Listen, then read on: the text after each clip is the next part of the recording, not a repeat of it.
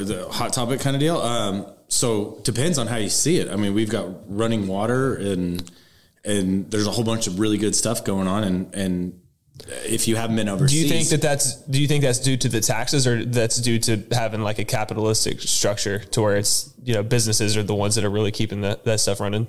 So if you've got a probably you, you, you probably need the computer to fact check some stuff. I'm not telling you what to do.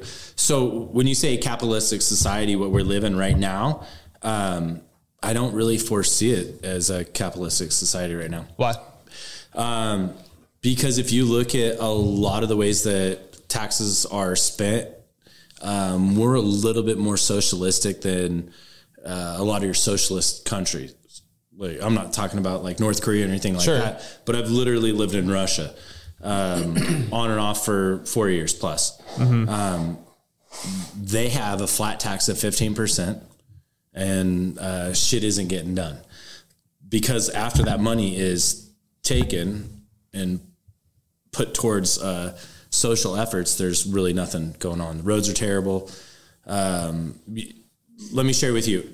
So, oldest son was actually born in Russia, and ended up going and visiting the hospital. Third world country, literally.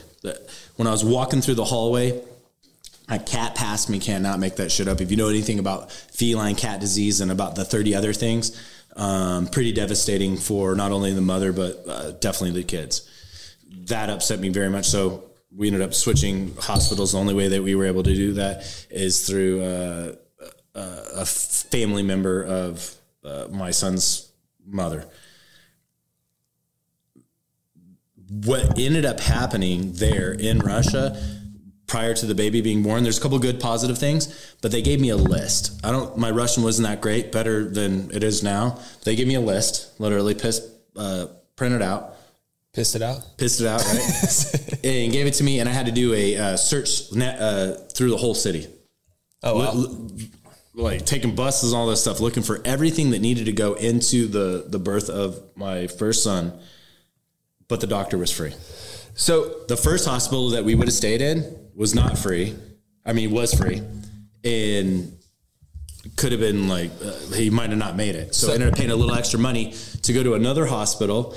Uh, go on. I just I just want to understand where what the point is here. The, the point So- is like our, our capitalist system that we do have, um, we're, we're taxed so much more than most countries that it's not. Tr- it's, But are you saying that Russia is more of has ex, experiences more capitalism and it's it's not necessarily to the country's benefit? in as a socialist example. They're charged fifteen percent, but it's not supplying and taking care of the community. It's not enough, even though their tax rate's lower. And Okay. he's saying our tax rate's higher. Here in the U.S., we have a higher tax